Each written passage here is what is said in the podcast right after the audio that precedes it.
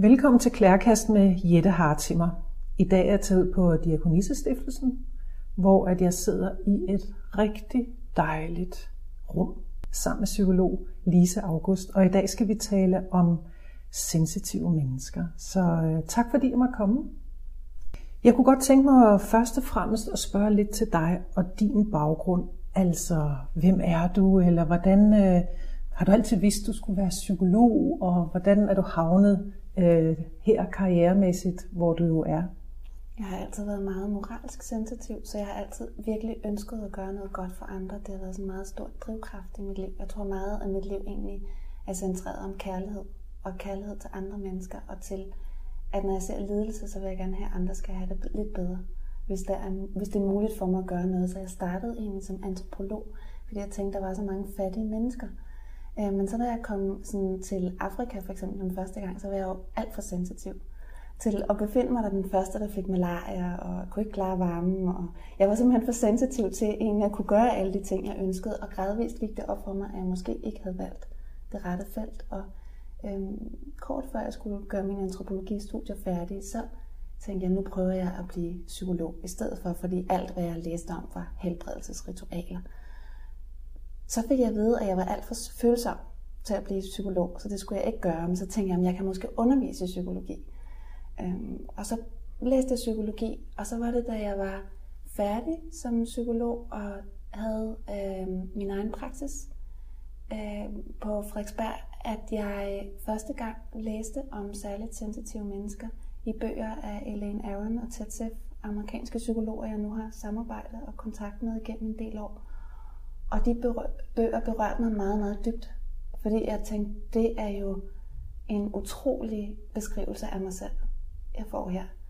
Og øh, det var som hårene rejste sig simpelthen, og jeg følte en utrolig stor glæde og lettelse.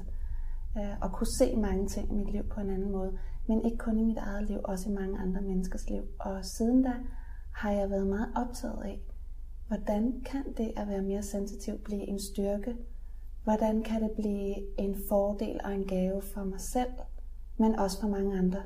Så det er noget af det, der virkelig øh, optager mig at finde ud af på alle mulige måder. Hvordan kan vi få det bedste ud af det her? Og det er jeg så specialiseret i nu og har været gennem mange år. Jeg, kunne, jeg ved det ikke, men jeg kunne forestille mig, at det må have været lidt svært under dit øh, uddannelsesforløb at få at vide, at du er alt for følsom. Altså, er det ikke også et af kendetegnene ved øh, særligt sensitiv, at det måske nogle gange, at de enten bliver misforstået, eller får at vide, at der er noget i vejen med dig, altså du er for sart, du er for følsom, du er for alle de her ting. Og problemet med, at man får det at vide, så er det, at man tænker, at hvis man er for et eller andet af alt det her negative, så tænker man, at så må det være fordi, at jeg er svag, så må det være fordi, jeg er sårbar, så må det være fordi, der er noget, jeg ikke kan. Og her tror jeg, det er utrolig vigtigt for sensitive mennesker at få en selvforståelse og se, at der er meget styrke i det sensitive. Der er meget, man kan. Og se mennesker, andre mennesker, der er sensitive, se hvad de kan. Få gode rollemodeller. Jeg havde for eksempel en øh, meget øh, skøn øh, psykolog, jeg var i praktik hos, som når der var nogen, der fortalte hende noget smukt, så blev hun rørt, hun fik lidt tårer i øjnene. Og så tænkte jeg, hvis hun kan, og hun er rigtig dygtig, så kan jeg vel også. Og på den måde tror jeg, at vi har brug for at kunne se eksempler på sensitive mennesker, som udfolder den sensitive styrke, og som ikke tænker, jeg er for meget, eller jeg er forkert, fordi jeg er sensitiv, men snarere tænker, jeg bruger det her øh, til gavn for mig selv og til gavn for andre. Allerede her efter et par minutter har vi brugt ordet særligt sensitiv flere gange. Jeg synes måske, det kunne være passende, at vi øh, fortæller, eller du fortæller, hvad er særligt sensitiv? Det er et øh, personlighedstræk, som er nedarvet, og der er faktisk øh, i øjeblikket 11 gener forbundet til trækket. Det vil sige, at man helt fra undfangelsestidspunktet inde i livmoderen er mere givet til at mærke, hvordan har mor det, er hun stresset og bliver mere påvirket af det, omvendt også bliver mere påvirket af det, hvis hun er i godt humør. Så helt fra undfangelsestidspunktet er man simpelthen på godt og ondt meget mere modtagelig over for alt, hvad man oplever. Og så kan man øh, se det fortsætte livet igennem. Det kan være fysiske indtryk som lys, lyde, lugte, varme, kulde. Øh, man fornemmer det stærkere, Og der var engang en sensitiv kvinde, der fortalte mig, hvordan når hun sad ved stranden ved havet, kunne høre bølgeskvulp og se de smukke farver og duften af havet, øh, fornemme sandet. Det gik meget, meget dybt ind i hende. Hun fik en meget stor taknemmelighed og berigelse ud af det. Og det er noget, der kendetegner mange sensitive mennesker, at de her smukke, dybe øjeblikke i f.eks. naturen, kan man opleve med en større intensitet og berigelse end andre mennesker. Andre mennesker bliver også glade, men der er lige en ekstra tand af noget vidunderligt. Men omvendt kan man også nogle gange se, hvis man sidder i et storrumskontor, og man øh, forestiller sig en rigtig travl øh, stemning der, telefoner, der ringer, og samtaler i baggrunden, og måske der er en, som har en rigtig kraftig parfume på, som man ikke bryder sig om, og der er nogle andre, der sidder og snakker højt om, hvad det var, de så i fjernsynet i går. Lidt for højt, til man kan koncentrere sig. Og man kan se, at der er en af de kolleger, man holder af, som har svært ved at nå en deadline, som er lidt presset. Alt, alle de her indtryk, den vil man som sensitiv menneske også kunne blive mere påvirket af. Og det vil sige, at andre kan måske godt sige, jamen lad være at tage det ind. Men som sensitiv menneske kan man ikke trykke på en knap, der hedder, jeg vil ikke være sensitiv i storrumskontoret, jeg vil gerne være sensitiv ved havet. Bare den findes, men den findes ikke. Så det er altså et vilkår, man har, at man simpelthen på godt og ondt hele tiden tager mere ind end andre mennesker. I alle mulige forskellige former. Så det vil sige, at øh, hvis man bor inde i byen for eksempel, og bare øh, går en tur ned af gaden, jamen, så lægger man mærke til måske 10 gange så meget som andre. Det er meget øh, præcist formuleret, fordi i virkeligheden så øh, er der også undersøgelser med hjerneskanninger, der viser, at man simpelthen registrerer mere, end andre gør. Og det er ikke fordi ens øjne ser mere. Nogle har sagt, at kan jeg være særlig sensitiv, hvis jeg har briller. det kan man sagtens. Det er, det er på højere niveauer i nervesystemet. Det er neuralt, det er hjernens måde at bearbejde indtryk, hvor man ser forskelle, og hvor man simpelthen via systematiske undersøgelser kan se, at sensitive mennesker oplever verden lidt anderledes. Og det er jo også berigende. Det gør for eksempel, at man måske øh, ser lidt mere på tværs af fordomme, ser der også ud til. Så der er også nogle øh, fordele ved det. Man bliver ikke kun udmattet, nogle gange bliver man også beriget, og man kan se nyt på ting, fordi man ser mere. Men nu sagde du så selv, at man behøver ikke kun at blive udmattet af det. Men jeg kunne jo forestille mig, så hvis der er noget, der hænger sammen med nervesystemet også, øh, og at øh, man som særlig sensitiv fornemmer måske 10 gange så meget, det må også være noget af en mundfuld, og nogle gange har man måske brug for virkelig at kunne, altså det må, det må dræne systemet. Ja, og jeg tror for mange er det den sociale sensitivitet, er, er virkelig et af de områder, hvor de kan mærke det. Så at øh, man kan måske lige se en trækning i mundvinen hos sin partner, og så spørger man, hvordan har du det egentlig? Og øh, ikke noget, siger partneren så, som måske ikke er gået så dybt i det. Og så siger den sensitive, jeg kan se, der er noget. Fortæl mig nu, hvad det er. Øh, og det ved vi fra også fra hjernescanningundersøgelser, det kan man som sensitiv, reagerer man mere stærkt på andres ansigtsudtryk. Man ser lige det løftede øjenbryn, man ser lige trækning i mundvin, og derfor kan man aflæse andres følelser. Og nogle gange, så vil man måske ønske, at man ikke vidste præcis, hvor stresset værtinden var til middagsselskabet. Eller at man ikke var den første, der vidste, når der var to på kontoret, der skulle der er lige ved at få en affære, de burde egentlig ikke have det. Eller, altså man kan nogle gange opleve, hvor er det belastende det her. Men jeg tror, der hvor det især kan være vanskeligt, det er, hvis øhm, man har nogen meget nært på sig, som har det svært. Altså ens barn, ens partner, og det var ved i lang tid ens gode ven. Og man, øh, der kan man nogle gange opleve, at man føler det mere tungt, end andre gør. Og der kan det blive meget drænende. Også for mennesker, der arbejder med mennesker, kan man have rigtig fine indlevelsesevner, Øh, og virkelig være god til sit arbejde, men man kan også risikere at blive meget drænet. Det er både en gave og en velsignelse, og nogle gange kan man selv føle det lidt som en forbandelse. Men så er det også det, man, man, man skal tænke det her med, at, at nogle gange, når et sensitivt menneske så spørger, jamen, jeg kan se, at der er noget. Hvordan, hvordan, hvordan har du det? Jeg kan se, at der er noget. Og man måske får spurgt, så kan der også komme nogle meget berigende samtaler ud af det.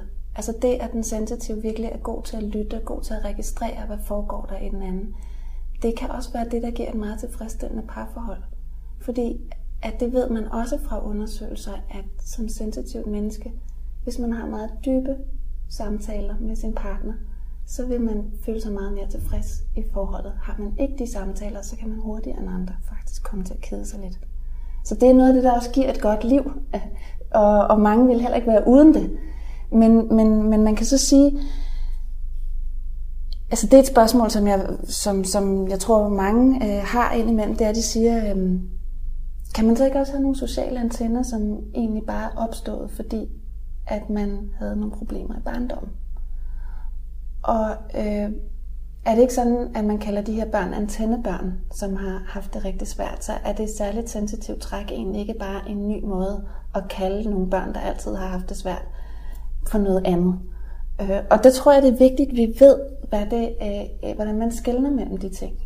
Øh, fordi lad os forestille os en familie, hvor at forældrene de skændes. Og far har alkoholproblemer, og indimellem er han voldelig, mor har måske flere depressioner. Det vil give en større risiko for, at barnet føler sig utrygt. Og øhm, ved et seminar, så mødte jeg på et tidspunkt en meget fantastisk øh, modig kvinde, der var vokset op på den måde. Øh, og hun øh, scorede meget højt på sensitivitet. Hun kunne genkende næsten alle de øh, spørgsmål, der er på Helene Avens spørgeskema, som også ligger på vores hjemmeside. Men hendes store søster, hun havde øh, ikke særlig mange, hun kunne genkende. Øh, men hun var vokset op i samme hjem. Men storesøsteren havde også fået nogle antenner. Øh, og det havde hun, fordi at uanset om man er sensitiv eller ej, så kan man være nødt til at udvikle dem i et øh, barsk miljø. Ikke? Når far er ved at eksplodere, jamen, så kan man undgå at blive slået ved at mærke, hvordan han har det. Og så kan man holde inden, kan man nå at komme væk. Og på samme måde kan man også sige, at hvis mor er ked af det, så kan man tænke på hende i stedet for på sig selv. Så derfor ville begge de to piger have nogle antenner. Men det man kunne se, det var, at den mest sensitive, der var de mere fintmasket. De var mere nuancerede, de var mere omfattende. Og derfor var hun faktisk også lidt hårdere ramt. Det ved vi så også fra forskningen. Det er underbygget der, at der er en lidt større risiko. Så begge børn har antenner, men der er simpelthen forskel på, hvordan det føles, hvordan det mærkes. Der er, du kan gange den med 10 måske. Det er et billedligt talt sprog, ikke? Øh, men det, der så var meget smukt at se for den kvindes vedkommende, det er, at da hun så begynder at arbejde med det, og for eksempel trænede sig selv i at få mere indre ro. Øhm, og, og det gjorde hun med nogle, med nogle teknikker, hvor hendes søster også prøvede det samme. Øhm, så havde hun en meget dybere virkning af at få fat i kontakten med sit eget hjerte og komme tilbage til en følelse af indre ro i sig selv. Den følte hun også meget stærkt. Så begge søstre igen havde en virkning, men det var stærkere for den mest sensitive. Og det kan jo være en kæmpe fordel, når man så vil helbrede fortidens sorg, ligesom den kvinde ville. Så der begyndte hun at vende til sin fordel. Og sige, at det her det har ikke kun været en udlem for mig, nu kan jeg bruge det til min fordel. Og det synes jeg er vigtigt for alle sensitive at vide, at man kan godt nogle gange tænke, åh, så har jeg en af dem, der er særligt sensitiv, og min barndom har været hård. Men jeg har også nogle muligheder. Der er et lys for mig. Der er noget håb for mig, fordi hvis jeg får de rette stimuli, hvis jeg får nogle gode indtryk, hvis jeg arbejder med mit indre liv, så kan jeg være endnu mere modtagelig over for det end andre. Og det er ikke fordi, man er bedre end andre, men det er så ligesom den gave, der er. Ligesom der er også noget, der er svært, så er der også noget, der er godt og heldigt. Nu sagde du, at der var, at man har rent faktisk fundet, at der er et særligt gen, eller der var flere gener, som øh, men hvordan spotter vi egentlig hinanden? Altså, hvordan finder man ud af, kan man tale om, at der er sådan nogle særlige karaktertræk, eller hvis du, øh, hvis du møder, hvis du er ude til et cocktailparty, og der er 20 mennesker, kan du, kan du se en særlig sensitiv? Kan du få øje på en? Lidt til et cocktailparty ville der være stor sandsynlighed for, at der var lidt færre sensitiv end andre steder. Men at dem, jeg især ville få øje på til cocktailparty, det, party, det ville være de 30 procent sensitive, som er udadvendte.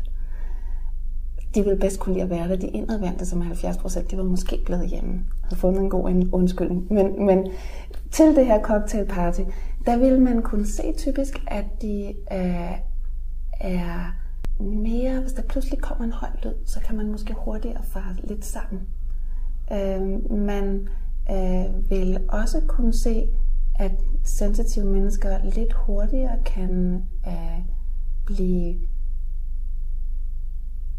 sådan, hvis der sker for meget, så får man lyst til at vende ansigtet lidt væk. Så at man kan være meget opmærksom og meget på i kontakten, men hvis der sker rigtig meget, så kan man også lidt før end andre måske få brug for lige at tænke lidt mere og lige registrere, hvad er det, der sker. Fordi man, når man er i den situation, så vil alle indtryk gå dybere ind. Så man vil have mere, man skulle bearbejde. Men for mange af de udadvendte sensitive, så er det først efter cocktailpartiet, at de selv og andre opdager, at de er sensitive. Så de virker nogle gange som de allermest udadvendte og sprudlende mennesker, de udadvendte sensitive, lige der til cocktailpartiet. Og de er i deres S, og jo mere overstimuleret de bliver, des mere lyst får de til at gøre ting, der er stimuleret. Så det er sådan lidt, mange tænker, de kan da ikke være sensitive, men det er de, for de mærker og fornemmer andres følelser rigtig tydeligt.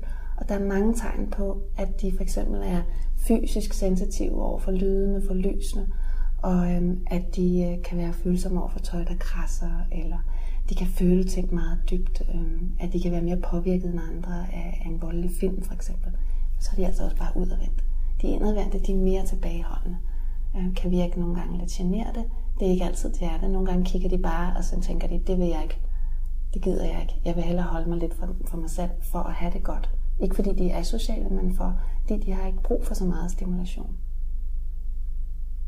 Men sådan lige i, kan man i sådan i grove træk sige, jamen, hvad er der, øh, hvilke særlige karaktertræk eller egenskaber er der særligt sensitive?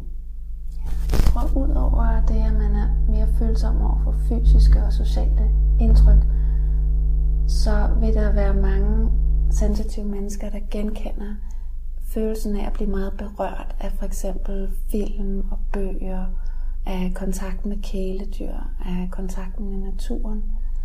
At man øh, også, hvis der er noget, der er uhyggeligt, kan blive lidt mere skræmt af det. Øh, så jeg har også talt med mennesker, som har efter en nyhedsudsendelse faktisk været meget fortvivlet og tænkt, hvordan er det muligt for andre mennesker at sidde og spise deres aftensmad, mens de hører om, at der er nogle børn, der sulter, eller der er en krig. Øhm, hvor man føler det stærkere, øh, og hvor at man måske også ønsker, at der skal gøres noget for det. Øh, at det bliver bedre. Så for eksempel er der mange, der også kan huske den her sang øh, fra det, det var barn høj på en gren, en krav. Jeg skal nok lade være at synge den hele. Men så ender det med simsalabim, bambas, eller dus, eller dem, og kraven falder ned og dør. Og der har jeg talt med sensitive mennesker, som kan huske, at de synes, den sang var meget uhyggelig, og som nævner dem, så lavede de måske et nyt vers. Så kom den gode læge.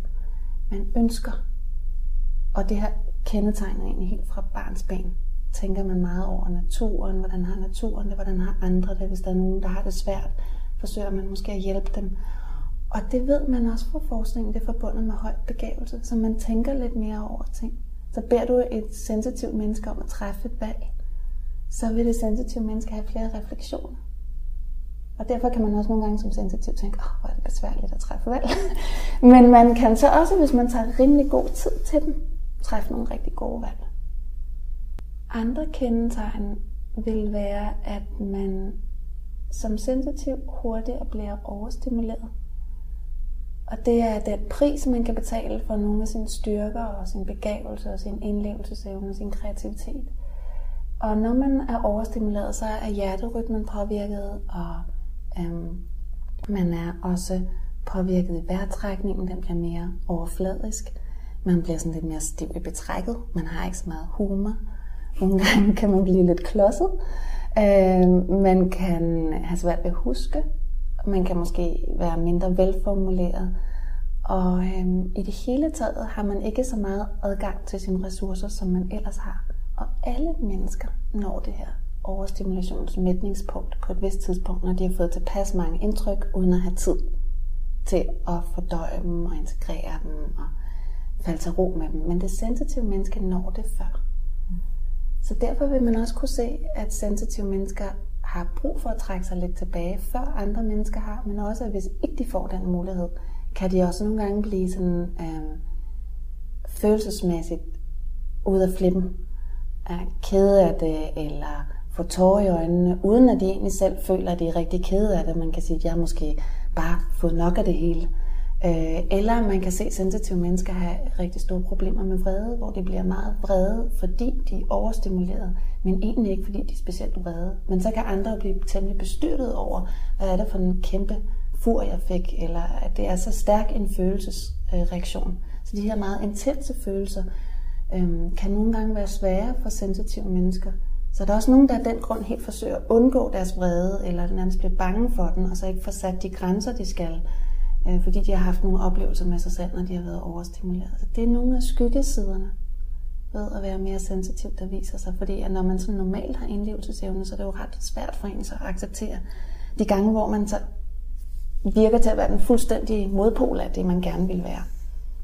Jeg tænker, at hvis øh, særligt sensitiv, det betyder noget for dem at hjælpe andre mennesker, være noget for andre mennesker, er det så sådan, at særligt sensitiv også har svært ved at sætte grænser?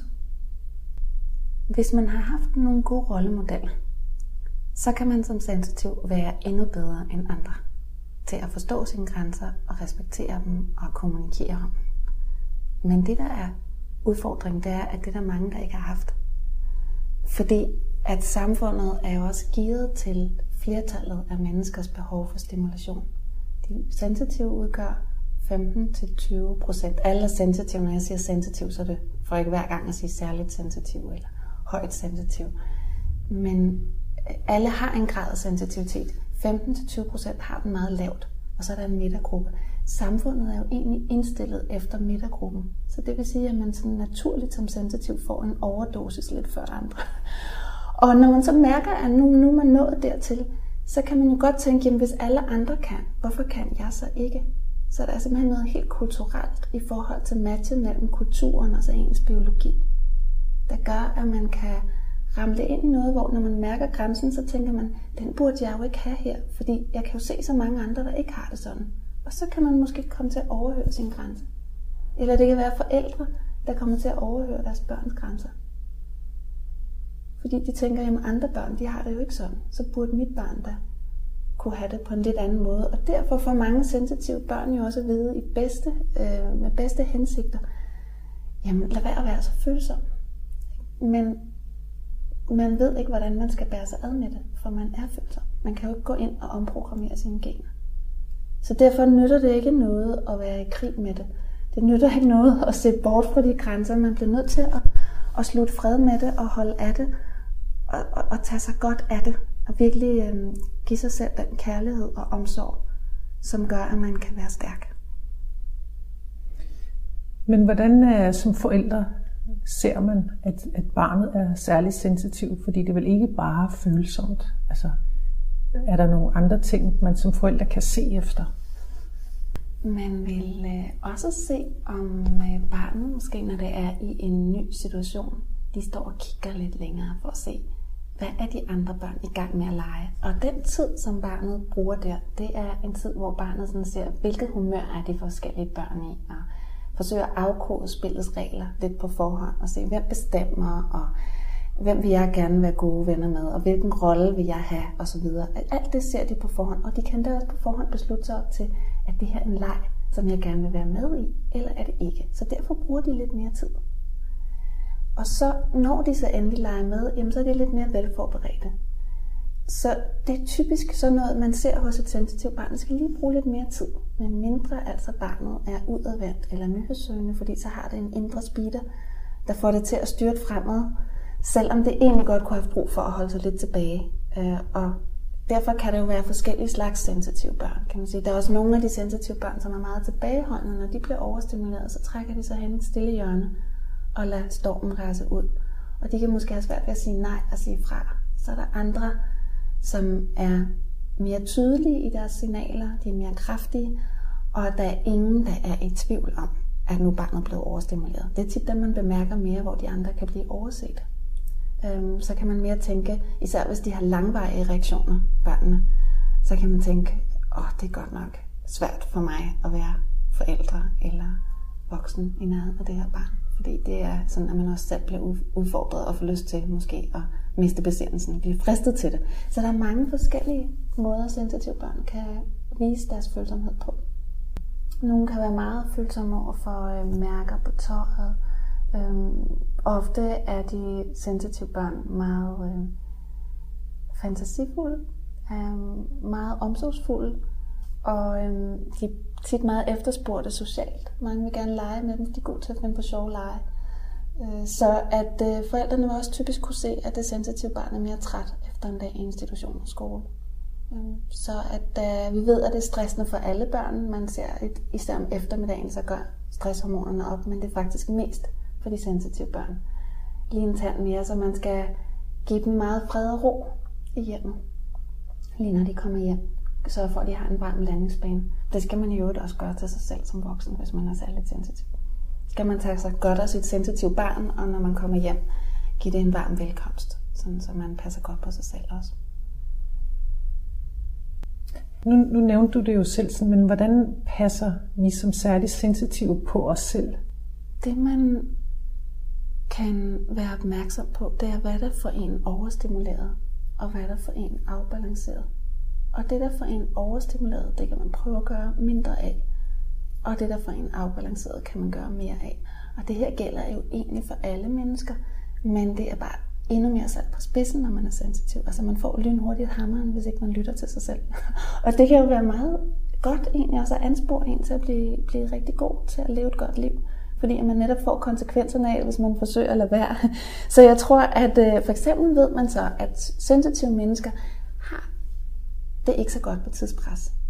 Så hvis man for eksempel begynder at afsætte lidt mere tid, forberede sig lidt bedre, inden man skal afsted, så blandt andet om morgenen, så vil man måske opleve en meget mere rolig morgen. Jeg talte på et tidspunkt med en kvinde, som hun valgte en lidt længere vej hen til bussen, men der var grønt og natur, og naturen den hverken overstimulerer eller afbalancerer, altså den, den afbalancerer, den, den gør, at man falder til ro. Så hun havde pludselig mere tid, og hun gik og så på noget grønt om morgenen, og så havde hun øretelefoner på, når hun hører, stod i metroen senere hen. Så hendes morgen blev pludselig meget øh, fyldt med positiv indtryk. Så fra hun havde været stresset om morgenen, så var hun faktisk ret glad om morgenen. Og så er det sådan med sensitive mennesker, at man jo ikke kun mere følsom over for det, der er omkring en, men også mere følsom over for sin egen indre tilstand. Så de her positive følelser af glæde, hvis man virkelig kan blive opmærksom på, hvornår har man den, og så gøre meget mere af det. Virkelig tage det alvorligt og sige, det er de her følelser, som jeg skal have nogle flere af i min hverdag. Så kan man blive rigtig god til at planlægge så meget som muligt, også i det små, fordi man er følsom, så gør det alle de her små ting, de kan betyde rigtig meget. Øhm, så kan man sige, at faktisk er det sådan, der er lavet undersøgelser af, at en time i naturen om dagen er mere effektiv end visse former for psykoterapi så, så det kan man måske også tænke, at det kan man være endnu mere følsom overfor, hvis man er mere sensitiv. Det burde jeg måske ikke sige, når jeg nu selv også er psykolog og alt muligt. Men, men jeg synes da netop, det er de her ting, man skal, man skal gøre brug af. Man skal også have, have dybe samtaler med partner og venner, som forstår en, fordi dem kan man blive meget beriget af. Så skal man hver dag gå og, og afsætte noget tid til sådan at sysle og nørkle og tusle lidt omkring. Sådan, så at man har oplever, at indtryk falder til ro inde i en. Øh, og øhm, man vil også skulle prøve at få noget mere søvn end andre. Fordi det er også en rigtig god måde at lade op på. Dem, der er udadvendte og nyhedssøgende, kan godt synes, det lyder lidt kedeligt at skulle sove mere, men der er virkelig mange af dem, der ser, at de bliver mere robuste til at klare mange af de udfordringer, de gerne vil klare, når de tager hånd om det. Og så tror jeg, at noget af det vigtigste, man skal fokusere på, det er også at tænke, ja, alle de ydre indtryk, man kan få, det er én ting, men hvad med de indre indtryk, man giver sig selv? Vi er jo hele tiden sammen med os selv. Hele livet. Så hvordan er vi, er vi meget selvkritiske? Øh, kritiserer vi os selv for at være sensitive? I givet fald, så vil den kritik, vi giver os selv, den vil forstærke et sted inde i os, hvor vi føler os alene, hvor vi føler, at vi mangler noget, hvor vi bliver kede af det, øhm, hvor vi har et savn, hvor vi måske føler os trynet. Så hele det øhm, selv, det sårede selv, der skal vi prøve at udvikle en anden side, som er mere kærlig, og få den til at vokse, hvor vi bygger os selv op, hvor vi øhm, prøver at behandle os selv, som vi ville en rigtig god ven, eller et barn, vi elskede, at vi virkelig øh, retter den kærlighed mod os selv. Og efterhånden kan det her kritik og den her følelse af at være såret, kan mere og mere synes som noget, som vi ikke tror så meget på. Altså vi skal tro lidt mindre på kritikken og lidt mere på den kærlige stemme i os selv. Og, og det er jo en gradvis proces, men hvis man arbejder med det og er mere sensitiv, så er man faktisk forbløffende følsom over for den påvirkning, man giver sig selv. Så man kan virkelig tage nogle store skridt i sit indre arbejde, netop fordi man er sensitiv. Det synes jeg er meget smukt. Øh, jeg synes også, det er uhyggeligt at vide, at ved vores egen kritik kan vi stimulere nogle områder i hjernen, der minder om det, som dyr føler, når de er bange for udstødelse fra flokken og føler, at de frygter for deres eget liv. Så vores egen kritik kan simpelthen bringe os selv ind i et, i et overlevelsesberedskab. ikke? Virkelig, øhm, selvom vi sidder i en båd med en smuk sø, og det er en fantastisk sommeraften, så kan det være et helvede indeni, hvis vi er ved at kritisere os selv for en fejl, vi gjorde på arbejde. Der, der, der må vi være mere venlige ved os selv. Og det her gælder for alle, men konsekvenserne er simpelthen større, når man er mere sensitiv. Og det skulle gerne være noget, man øh, virkelig som sensitiv tager alvorligt, ikke springer let henover, man forsøger at øh, virkelig træne sig selv i. Og hvis man nu har haft en meget traumatisk barndom, og måske har øh, PTSD eller en sådan mere alvorlig øh, psykiske lidelse, så vil man sige, at hvis man træner sig minimum en time om dagen, så vil man begynde at kunne opleve, at nogle af traumerne også opløser sig, fordi at man får bragt sig selv til ro. Man får oplevelsen af tryghed og glæde og varme og styrke. Men man skal ikke bare lige gøre det i fem minutter man skal blive ved. Ikke? Man skal gøre det i 10 minutter, en halv time, en time. Man skal prøve at gøre det systematisk. Det er noget af det, vi underviser i på vores kurser. Og, og her er der også mange sensitive, der får fat i deres spiritualitet. Fordi de kan mærke, at når de får en spirituel forbindelse, så er det også med til at hjælpe dem til at løsne op for noget af det, der har været meget mørkt og traumatisk i deres liv. Derved kan vi måske også mere få styrken til at skabe det rum, der skal til for at kunne lytte og mærke. Fordi det er, hvis vi er overstimuleret som sensitive mennesker, så kan vi jo heller ikke mærke så godt, som vi ellers ville kunne. Jeg tænker det nogle gange som sådan et billede, at hvis du har en fantastisk småkagedej, og du stiller småkagerne ind i ovnen, og så lader du dem altså bare stå meget længere, end de skal have. Til sidst så bliver de rigtig sorte og branket. Ikke? Og hvis man tænker sensitiviteten som dejen, ikke, så kan man også sige det sådan, at hvis man lader det stå for længe, altså hvis man overstimulerer sig selv, hvis man giver for sig selv en overdosis af livet, så vil man til sidst være helt udbrændt. Og så er det begrænset, hvad man egentlig kan mærke. Og derfor kræver det også noget mod, øhm, og det kræver en indsats. Og formår man at skabe rum til det, så kan det give en meget, meget stor klarhed. Du har sagt nogle gange øh, indadvendt, særligt sensitiv og udadvendt. Kan du fortælle noget mere om det? De 70 procent sensitive mennesker, som også er indadvendte, kan opleve, at de to træk forholder sig lidt som sådan fætter kusine til hinanden. De minder meget om hinanden. øh, og på den måde kan man som indadvendt sensitiv også have lidt lettere ved på sin vis at befinde sig i det rette miljø, fordi man har egentlig to sider af en, der går ved den samme retning. Lidt mindre stimulation, et lidt mere roligt, fredfyldt liv end andre skal der til, for at man trives.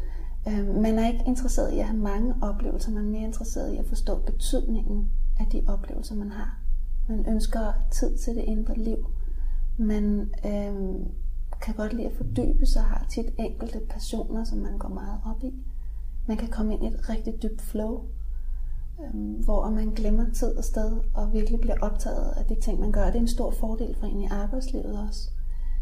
Der hvor at mange indadvendte sensitive kan opleve en udfordring, det er, at de kan komme til at gemme sig så meget for verden, at både de selv og verden aldrig får oplevet, hvor meget de har at give.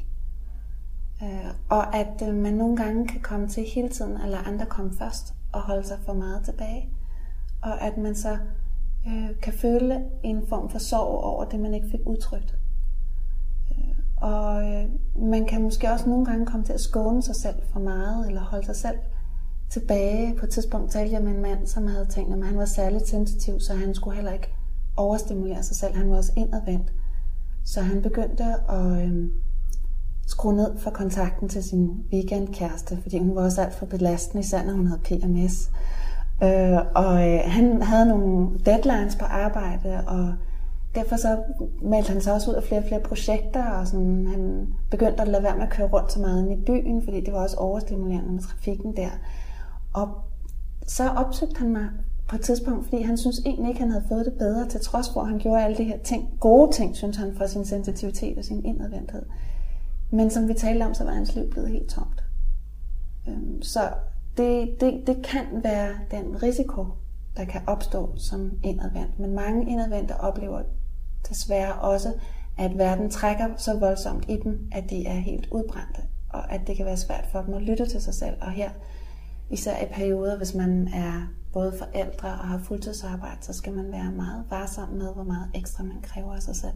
Fordi altså kan man også være i risiko for at, at blive ramt af stress. Jo, jeg tror et tema, der kan kendetegne indadvendte sensitiv også mere end udadvendte, det er, øh, hvis vi taler om at lytte til grænser og, og overhøre grænser. Så hvis man, fordi man også er indadvendt, der ved vi det indadvendte der trækker også forbundet ved, at man forsøger at løse konflikter mere fredsommeligt. Så nogle gange får man måske ikke tydeligt nok sagt fra.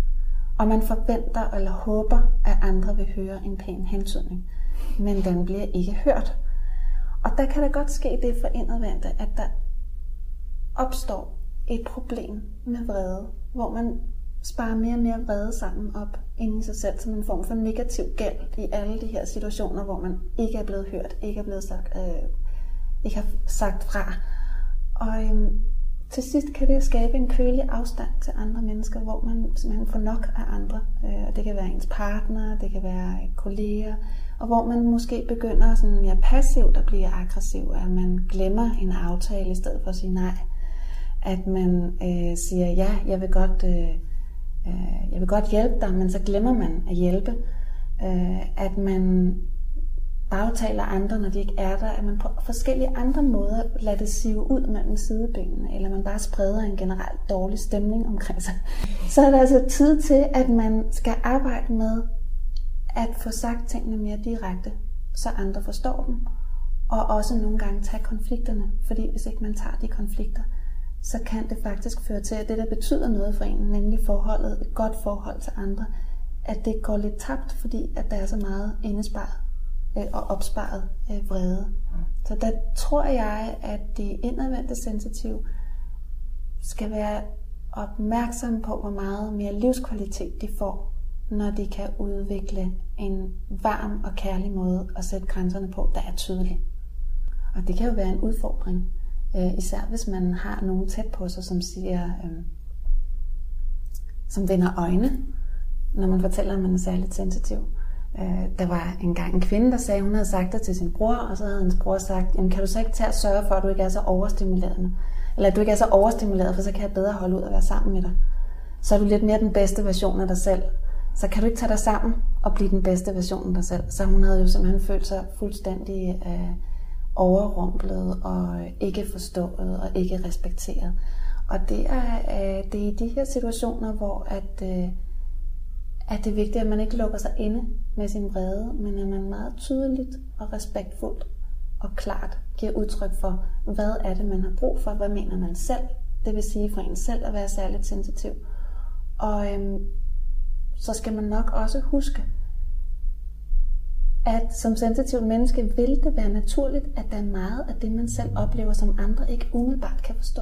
Og det behøver man jo ikke at blive vred over, egentlig. Fordi det handler jo om, at vi er forskellige, så det er jo klart, at hvis man ser, læser mere mellem linjerne, ser flere ting, det kan man ikke forvente, at andre gør, hvis de er indrettet anderledes. Så man skal også prøve at afstemme sine forventninger til andre mennesker, så det er realistisk. Man skal ikke tro, at andre forstår. Man skal ikke forvente, at andre forstår. Det vil øh, i mange tilfælde gøre livet lettere for de sensitive, hvis de, ikke havde så mange forventninger til andre, eller indstillede dem mere realistisk, så kunne man blive mindre såret og bruge mindre energi på at være såret og vred, og mere energi på sådan helt konkret at se, hvordan får vi det bedste ud af den tid, vi er sammen. Men kan det ikke også nogle gange være noget af en udfordring? Altså skal man gå ud og, altså skal man melde ud, nu skal du høre, jeg er særlig sensitiv. Kunne man ikke løbe ind i den der, nå ja, stakkels dig, og du er også så sart, og du er også så alt, alt muligt. Jeg mener absolut ikke, at man skal melde det ud. Man har ikke oplysningspligt. Øh, og øh, man har hverken oplysningspligt i forhold til at fortælle, at man er særligt sensitiv, eller i forhold til at fortælle om de ekstra ting, man ser. Øh, man skal have lov til selv at vælge. Så nogle gange er det rigtig godt at fortælle det, især måske til ens nærmeste, kan det være praktisk og givende og berigende. Men jeg vil passe meget på i arbejdslivet. Øh, der har jeg nogle solstrålehistorier om mennesker, der har påvirket en hel arbejdsplads ved at fortælle om deres særlige sensitivitet. Sådan at alle andre på arbejdspladsen også ville være særligt sensitive. Og det lige pludselig nærmest blev sådan en, et, et, et hit, fordi de vidste, at trækket var forbundet med kreativitet. Så pludselig var det sådan lidt, at jamen, min kollega siger, at hun er særligt sensitiv, men jeg ved, hun ikke er det. Altså, det blev måske så lige en tand for meget, men der er også gange, hvor det har været meget, sådan, meget respektfuldt, og det kan ske på arbejdspladser. Det hjælper alle, at der er nogen, der fortæller om det. Men der er desværre også tilfælde, hvor der sker det helt modsatte. Noget af det, du er inde på her, at, at det ligesom bliver noget med, at man så bliver set ned på, eller stakkels dig, at det bliver til noget medlidenhed. Slet ikke indlevelsesevne, slet ikke forståelse, men et eller andet med, så er jeg hævet over dig. Så må det være, fordi du har noget, der øh, ikke fungerer godt. Øh, og i givet fald, så er der ingen grund til at udsætte sig selv for det.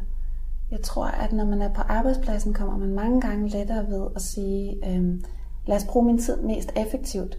Øh, hvis jeg skal sidde i storrumskontor, for jeg er ret støjfølsom, så er det faktisk en rigtig god idé, at jeg sidder mest, til mest stille hjørne. At man bliver meget konkret og rettet mod de positive resultater, hvor man for eksempel så siger, jamen så kan jeg nå øhm, de og de ting ekstra på en dag, hvis jeg har den ro til at koncentrere mig. Øh, så sætter man fokus på øh, øh, det konkrete, i stedet for på, på sin personlighed. Man får det ud der, hvor det egentlig hører hjemme, til hvordan indretter vi os konkret her på arbejdsstedet, så alle får det bedste frem i sig selv. Og der vil man jo kunne se, at når sensitive får den ro og får de arbejdsforhold, så kan de jo faktisk øh, vise sig at være yderst produktive, rigtig dygtige, øh, og tilføre arbejdsstedet mange, mange ressourcer, netop i kraft af, at man ved også fra forskningen, at øh, sensitive mennesker kan yde over middel, kan trives over middel, når de rette omstændigheder er til stede. Så det kan også være noget med at sige, hvis jeg skal have feedback, så skal jeg ikke sables ned. Øhm, jeg skal have at vide to-tre steder, jeg kan gøre det anderledes, og så skal jeg også vide, hvad det er for nogle punkter, jeg gør godt, så jeg kan gøre mere af det. Det kunne også være en helt konkret måde, hvor man sætter sig selv i respekt og giver nogle konkrete anvisninger, i stedet for at sige, jeg er særligt sensitiv, så jeg kan ikke finde ud af at håndtere at få en tilbagemelding. Eller lad os kigge på arbejdsprocesserne og se, om vi har organiseret os hensigtsmæssigt her på arbejdsstedet om der er noget, vi kan blive bedre og mere effektivt til i vores arbejdsgange. Det kan man sige i stedet for at sige, jeg er sensitiv, så jeg kan ikke klare at få tingene at vide sidste øjeblik, fordi så bliver jeg overstimuleret af tidspres. I stedet for kan man jo sige, jeg er rigtig god til at træffe valg, hvis jeg lige har en dag til at tænke det igennem, så kan jeg finde på mange flere gode løsninger. Men, men jeg tror, det er nogle af de her måder at tale om sensitivitet på, der gør, at man bliver stærk. Og at man kan få det bedste frem i sig selv på sit arbejde. Der er desværre undersøgelser fra Dansk Psykologforening, der tyder på, at øh, nogle ledere bruger medarbejderes personlighedstræk som undskyldning for, at de går ned med stress. Det er jo bekvemt så, så kan man sige, at det var også fordi, at han var særligt sensitiv, eller det var også hende sensitiv, der ikke kunne klare mosten, i stedet for at man får kigget på, var der noget ved arbejdsforholdene, vi skulle have gjort noget ved. Der synes jeg også, man skal skelne mellem, hvad kan den enkelte gøre, og hvad kan en forening for eksempel gøre. Vi har en HSP-forening, i Danmark højt sensitiv personlighed øh, er en anden måde at, at, at omtale de særligt sensitive på. Og HSP-foreningen kan jo på en anden måde gøre en informerende indsats, men den enkelte må godt selv vælge. Er der lavet nogle undersøgelser med særlig sensitive og deres sociale liv? Altså um, har, de, har særlig sensitive mange venner, få venner? Har de lidt svært ved det med venskaber? Har de lidt svært med parforhold? Særligt sensitive har ikke øh, problemer med parforholdet eller venskaber i højere grad end andre. Øhm, heller ikke seksualitet, det er også blevet undersøgt. Der er ikke flere problemer.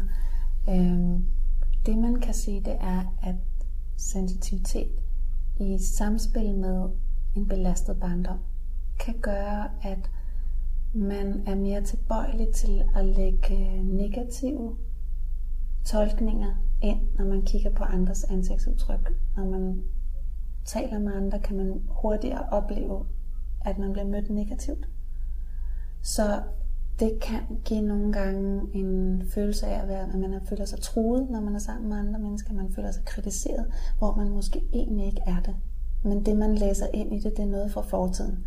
Og det kan alle mennesker gøre, men de sensitive mennesker, som har haft belastninger i barndommen, kan have nogle flere anledninger til at få aktiveret nogle gamle negative tolkninger, fordi der er jo flere små tegn. Så der er også flere gange, hvor man kan hente tilbage nogle af de oplevelser, der har gjort ondt. Og der, øh, der kan man nogle gange opleve, at det sociale samvær kan blive drænende, fordi der er så meget andet også, som man skal sortere i. Og der kan det være meget godt, at man øh, afsætter noget tid bagefter til at, at øh, komme til hægterne og, og få sorteret i, hvordan har de sociale indtryk været, og var det noget, jeg selv tolkede, eller var det ikke, og få kigget en ekstra gang på tingene, tage ved lære. Giver man sig selv den ro, så er man måske meget klogere næste gang. Man snakker med de samme mennesker, har man måske en større klarhed, øh, har mere fat i sig selv, har en større indre ro. Øh, og, og, og det er også noget af det, jeg, jeg, jeg synes, der er vigtigt i forhold til at lade op, at man ikke altid skal tænke, at det er noget, man behøver at gøre, når man er alene. Øh, man kan også ved at have en, en, en større grad af forbindelse indad til sig selv, kan man jo også lade op, mens man er sammen med andre mennesker. Og kan man træne sig i det, øh, så er det også noget, der gør, at ens øh, samvær vil være meget positivt. Det man, det man kan vide omkring de udadvendte, sensitive, eller dem, der er nyhedssøgende, de er måske indadvendte, men de kan bare godt lide nye spændende ting, der sker. Så både de nyhedssøgende og de udadvendte sensitive, de kan godt lide at kende mange mennesker. De vil gerne have bredt. Der skal ske noget. Og vi skal ikke have en kedelig weekend, siger den udadvendte side. Altså hvor jeg bare skal være hjemme alene, mens det kunne den sensitive side måske synes var rigtig hyggeligt så vil den ud af vente gerne til cocktailparty, eller ud og opleve noget. Ikke? Øh, det er et dilemma så, at man samtidig har en sensitiv side, som godt kan lide fordybelse. Fordi så kan man godt komme til at kende rigtig mange mennesker meget, meget dybt. Det kan jo være meget overvældende at skulle huske så mange menneskers fødselsdag, og vælge de helt rette gaver til dem, og følge med i alt i deres liv. At man kan komme til at komme meget tæt på mange, mange mennesker, hvis man har begge træk. Og for de mennesker, der genkender det her, det er en stor lettelse at finde ud af, at, øh, at man kan godt blive mere bevidst om, hvordan man doserer sit sociale liv. Man kan vælge mere til og fra i, i forhold til, hvor dybt man skal kende de forskellige mennesker. En anden, en anden øh, ting, der også kan være vigtigt for, for dem, der er nyhedssøgende sensitiv, det er at huske, at hvis de bliver meget drænet af socialt samvær, og de måske egentlig mest opsøger andre, fordi de gerne vil prøve noget spændende og nyt, så kunne de måske prøve at udfordre sig selv på andre måder end lige præcis socialt. Så de fik nogle oplevelser. Øhm, det kunne være med sport, eller øh, nogle siger, at ja, de sejler i havkajak, selvom de er bange for det dybe mørke vand. Altså man prøver at udfordre sig selv intellektuelt, eller på andre måder øh, får den stimulation, der gør, at man ikke keder sig, hvis man bliver meget drænet af, af, af samvær. Men generelt kan sensitive mennesker have meget dybe, tilfredsstillende venskaber, meget gode, berigende parforhold. Netop fordi det er jo positivt med den sociale sensitivitet. Så det man skal være opmærksom på, det er, hvis man har nogle sår fra barndommen, at prøve at gøre alt, hvad man kan for at blive tryg igen i sig selv, også når man er sammen med andre. Og her er der heldigvis nogle rigtig gode veje og værktøjer, som vi har set mange sensitive få det bedre af. de udadvendte sensitive øhm, kan have det dilemma, at de vil mere, end de kan. Det vil mange mennesker, men det er bare sat ekstra meget på spidsen. Så i vores tid er der sådan en invitation, en invitation til, at vi skal være meget udadvendte, udadrettede, opleve meget.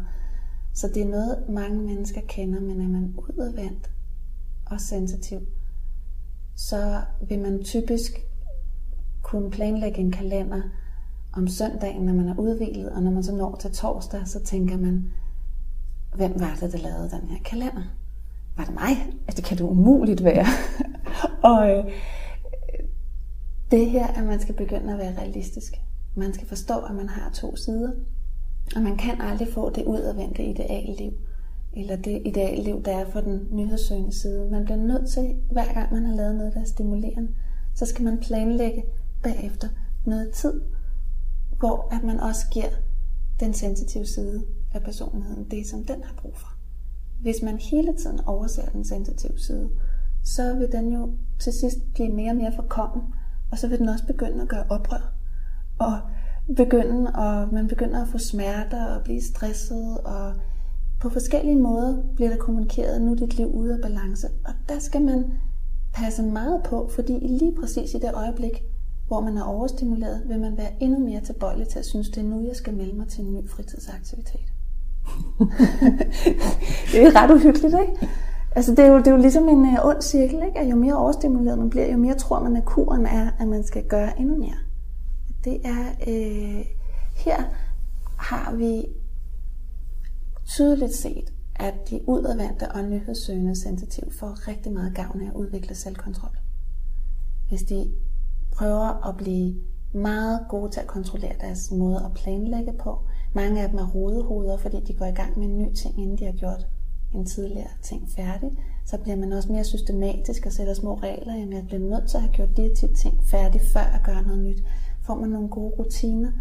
Alt det her, det kan jo lyde frygteligt kedeligt, men det er det egentlig ikke, hvis det man slipper for, det er, at man hver tredje måned føler, at der gik luften ud af ballonen igen.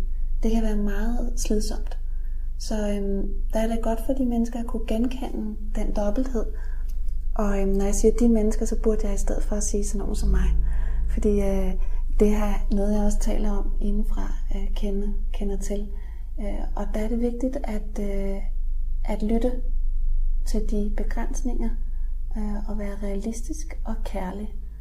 Fordi ellers så øh, kan det også komme til at gøre ondt. Hvad så med de indadvendte sensitive?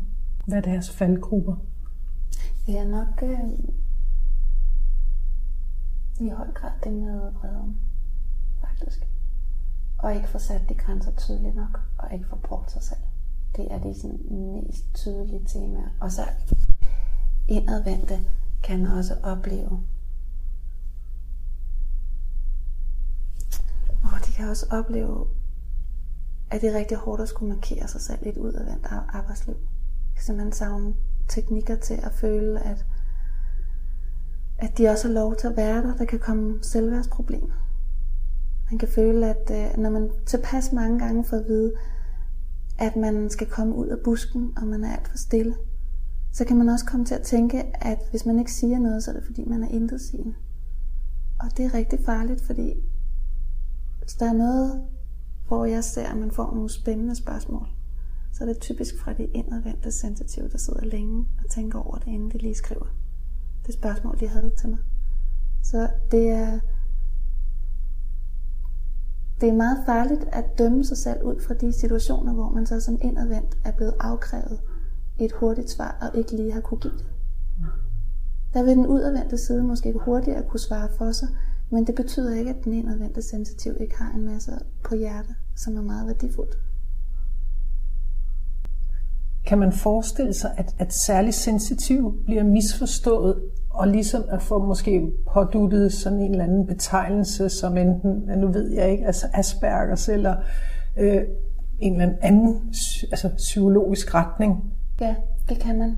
Og øh, det, der, det der sker, det er, at når et sensitivt menneske er overstimuleret, så kan man godt, afhængig af hvad der ellers er, man har med sig genetisk og miljømæssigt set, kan man komme til at komme ud i nogle kanter af sig selv, hvor man midlertidigt kunne minde om en, der havde Asperger.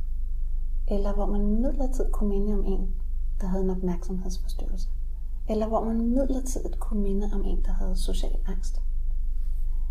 Bare for at tage nogle eksempler, det kunne være så meget andet også. Så når et sensitivt menneske er overstimuleret, kan man altså fungere langt under det, man ellers ville. Og det man så skal tænke over, når man er i tvivl, det er, jamen hvordan fungerer ens opmærksomhed egentlig, når man er tilpas stimuleret? Hvordan fungerer man socialt, når man har en rolig, behagelig samtale, hvor man føler sig tryg og ikke er overstimuleret? Hvilke tegn er der på Asperger, når man er i ro og i balance? Fordi hvis man der ser et menneske, som fungerer meget anderledes, så skal man passe meget på med at diagnostisere. Fordi det, man diagnostiserer, er måske en overstimuleret tilstand. Altså for at en diagnose skal være etisk, altså i orden og give, fair, så skal man sikre sig, at det ikke er et stresset menneske, som man diagnostiserer. For at have været stress, altså for at være stressramt midlertidigt, og at man så, når man er i balance igen, jamen, så viser man sig faktisk at være meget god til at fokusere med sin opmærksomhed. Det er, er øh, et problem, og når jeg har undervist sygeplejersker i psykiatrien, så er der også nogle af dem, der, når de øh, får øh, øh, hørt mere om det særligt sensitive, siger, jeg tror da, at det er nogle af dem, der får nogle diagnoser lidt hurtigt. Eller at der er nogle af, af, af dem, som øh, ja, måske netop reagerer meget mere ude i tårne, når de er i en krise, end andre vil gøre. Men så kan de måske ret hurtigt samle sig igen også. Så det er da en god ting at være opmærksom på øhm, at der kan være øh, nødvendigt, det kan være nødvendigt at skælne. Man skal samtidig øh, også passe på med så at sige, at så må vi slet ikke diagnostisere et særligt sensitivt menneske, for selvfølgelig kan der findes sensitive mennesker, som til lige med den særlige sensitivitet måske har en opmærksomhedsforstyrrelse, har Asperger, har en, øh, en bipolar lidelse, altså både har mani og depression og kæmper med det. Fordi hvis man siger, at jeg er særligt sensitiv, så der er ikke andet på spil, så kan det også være et kæmpe svigt, ikke? hvis ikke man får kigget på nogle af de andre ting, der også skal tages hånd om. Øh, og hvis man nu er sensitiv, og så også har for eksempel Asperger, så vil man jo kunne se nogle gange, at det er de mest sensitive, der også er meget modtagelige over for at begynde at arbejde med nogle af de strategier, der skal til, for at man går, får et godt liv med den diagnose, man nu har. Så man skal ikke tænke, at alt håb er ude. Eller at nu bliver det dobbelt så slemt, at man kan faktisk også bruge den modtagelighed godt. Mm. Så lad os lige igen vende tilbage til, nu holder vi os til særlig sensitiv. Øhm, så lige så snart man måske genkender det, har opdaget, jamen jeg må indrømme, jeg er nok en af dem. Jeg formoder, at man ligesom på en eller anden måde skal være afklaret med det, og skal finde altså også altså, du talte om, at andre, hvordan andre ser på en og en accept udadtil, men egentlig så skal jeg vel også, jeg bliver nødt til at starte med at acceptere det i mig selv først. Altså starte på min egen hjemmebane. Ja, og det at starte på hjemmebanen, det kan nogle gange være den allerstørste udfordring. Fordi nogle gange, når man gang på gang oplever, at andre ikke accepterer en, når man så begynder at rette blikket indad, kan man måske opleve, at det egentlig kommer indefra, fra et sted inde i en selv, som man har forsøgt at gemme langt væk, hvor man egentlig selv skammer sig og tænker, det er urimeligt, at jeg har det sådan her. Det er en anden stemme fra fortiden, man måske bærer med sig, hvor man stadigvæk tænker, jeg må ikke være så følsom her. Det er simpelthen ikke normalt. Og derfor, så fordi man ikke selv har accepteret, så uanset hvor velformuleret man er, og hvor velforberedt man er, så får man aldrig andre helt til at acceptere det. For de kan godt mærke det følelsesmæssige budskab, der ligger inde bagved. Altså, jeg synes ikke, det er okay. Og så den anden svarer et eller andet sted ubevidst tilbage, jamen det synes jeg heller ikke. Og så kan man have en argumentation hen over det med ordene, men det er et eller andet sted følelsesmæssigt helt slaget og slået. Så det første sted, man skal starte med, det er så at mærke efter, synes jeg virkelig, virkelig, jeg har lov til at have det sådan her. Kan jeg stå ved det? Og det kan også betyde, det kan også være meget smertefuldt at gå ind i den proces, fordi så skal man også acceptere nogle gange nogle begrænsninger. Man skal, man skal simpelthen holde ud noget, der er irriterende. Man skal holde ud, at man måske i virkeligheden meget gerne vil se andre mennesker lidt oftere, end man gjorde, og man er rigtig ked af, at man ikke kan det. Det skal man ture og holde ud, og det er måske først, når man selv, selv virkelig mærker smerten ved det, og så siger, jamen selvom jeg er så ked af det, så kan jeg alligevel godt se, hvis ikke jeg lytter til det, så bliver jeg for presset i mit liv. Kommer man fra det mere afklarede sted end i sig selv, så har ens ord også en anden ladning med sig. Og der vil det være i højere grad muligt at trænge igennem til et andet menneske, fordi man har gjort sit eget indre arbejde på forhånd. Og øh, når det så er sagt, så kan der også være mennesker, der har så mange fordomme, at uanset hvor velforberedt man er, så vender de det ud ud af øjnene og siger, du er særligt sensitiv, der vil jeg ikke lytte til. Altså det er jo, det er jo desværre også det, man kan, kan komme ud på nogle fordomme, men i givet fald skal man nok tænke, at de fordomme ikke har noget med en selv at gøre, men har noget at gøre med den anden person og den andens person nuværende lukkethed. Øh, og det kan man ikke gøre for. Man kan have medfølelse i det, og øh, medfølelse ind i det, og så prøve at lade det blive. Øh, men det er jo så en større udfordring, når man er sensitiv, at lade det, ikke at lade det gå ind. Så der kan man også bruge nogle gange noget mere tid på bagefter at skulle bearbejde det, at andre har fordomme. Men det kan måske også gøre, at man er mere klog, og så tænker mere nøje over, hvem vil jeg egentlig dele det her med. Nu sidder der jo nogen og hører det her, og måske det første gang for dem, øh, for nogen, at øh, de i det hele taget hører særligt sensitiv, og de kan måske endda genkende rigtig meget af det, som du har siddet og fortalt om her. Hvad er egentlig næste skridt? Altså, hvad, hvad gør jeg nu? Altså, skal jeg læse en bog om det? Skulle jeg besvare det her spørgeskema? Hvad vil du? Hvad vil du? Jeg er nysgerrig nu. Hvad, hvad, hvad gør jeg? Jeg tror måske nok, jeg er det. Ikke? Altså, hvis man sidder i den situation. Ja, hvis man i første omgang ikke vil bruge nogen penge, så kan man gå ind på vores hjemmeside, og så kan man tage spørgeskemaerne. Og man kan også kigge på spørgeskemaerne, både for voksne og også på det for forældre til sensitive børn. Og så kan man tænke tilbage på sin egen barndom og tænke, at det er noget, øhm, som jeg kan genkende for mig selv. Så kan man læse en lang række gode råd og nyhedsbreve på vores hjemmeside, hvor der, øh, der heller ikke er nogen pris. Hvis man har lyst, kan man købe bøger om emnet, og jeg synes især Elaine Aron, som har været øh, moder til det her begreb, har en meget fin bog, der hedder Særligt sensitive mennesker. Ted Seff, øh, en amerikansk psykolog, har en bog, øh, der hedder Særligt sensitive Guide, fyldt med praktiske redskaber også. Det er især de to psykologer, vi har samarbejdet med. Vi arbejder selv på en bog om sensitive børn, og hvordan man kan hjælpe dem, som udkommer her i løbet af året. Men derudover øh, har vi holdt en lang række seminarer og kurser, som man vil kunne læse mere om og melde sig til. Og det kan være om alt fra, hvordan får man balance i livet som sensitiv. Hvad gør man, hvis man er udadvendt? Hvad gør man, hvis man er indadvendt? Øh, hvordan støtter man sit barn, hvis man er forældre? Hvordan klarer man arbejdslivet? Hvad ved vi om parforholdet, og hvad der skal til for at få et sensitivt parforhold til at fungere? Hvis man altid har kritiseret sig selv, hvordan kan man lære at acceptere sig selv? Hvis man har oplevet belastninger i barndommen, hvad kan man gøre for at komme igennem og blive tryg? Det er nogle af de temaer. Det kan også være noget med, hvis man har problemer med sin vrede. Hvad kan man gøre for at få en mere varm kontakt med sig selv og andre? Så. Og hvad er jeres øh, hjemmeside? Hvad hedder den? Tentativ.dk Er der noget, du tænker, du godt vil have med? Altså... Jeg, tror, jeg tror, at noget af det, som mange sensitive kan komme til at føle, fordi de er anderledes, det er, at det, at man er anderledes, det betyder, at man er forkert. I mm. stedet for, at det bare betyder, at man er forskellig. Og det er meget vigtigt at vide, at man er ikke forkert. Der er mange andre, der har det på samme måde. Mange sensitive kan jo nærmest opleve det, er som at få en familie af en masse mennesker, som man ikke vidste var der før, men pludselig ved man det, og det kan give en oplevelsen af, at jeg er ikke alene. Der er ikke noget galt med mig. Der er andre, der genkender det her. Sel- selvom der er mange gange, jeg ikke er blevet forstået, så har jeg nu mødt noget forståelse af den her side af mig, og den kan jeg bruge til at vokse, den kan jeg bruge til at udvikle mig, og til at elske mig selv, og til også at holde mere andre, og elske andre mere. Det er det, jeg håber, det er, at, at det kan hjælpe os alle sammen til at få mere kærlighed til det sensitive, og måske også, øh, at den her viden kan forandre samfundet på nogle måder. Fordi hvis nu at vi begynder at acceptere den sensitivitet, så vil det ikke kun gavne de sensitive, det vil også gavne mange andre.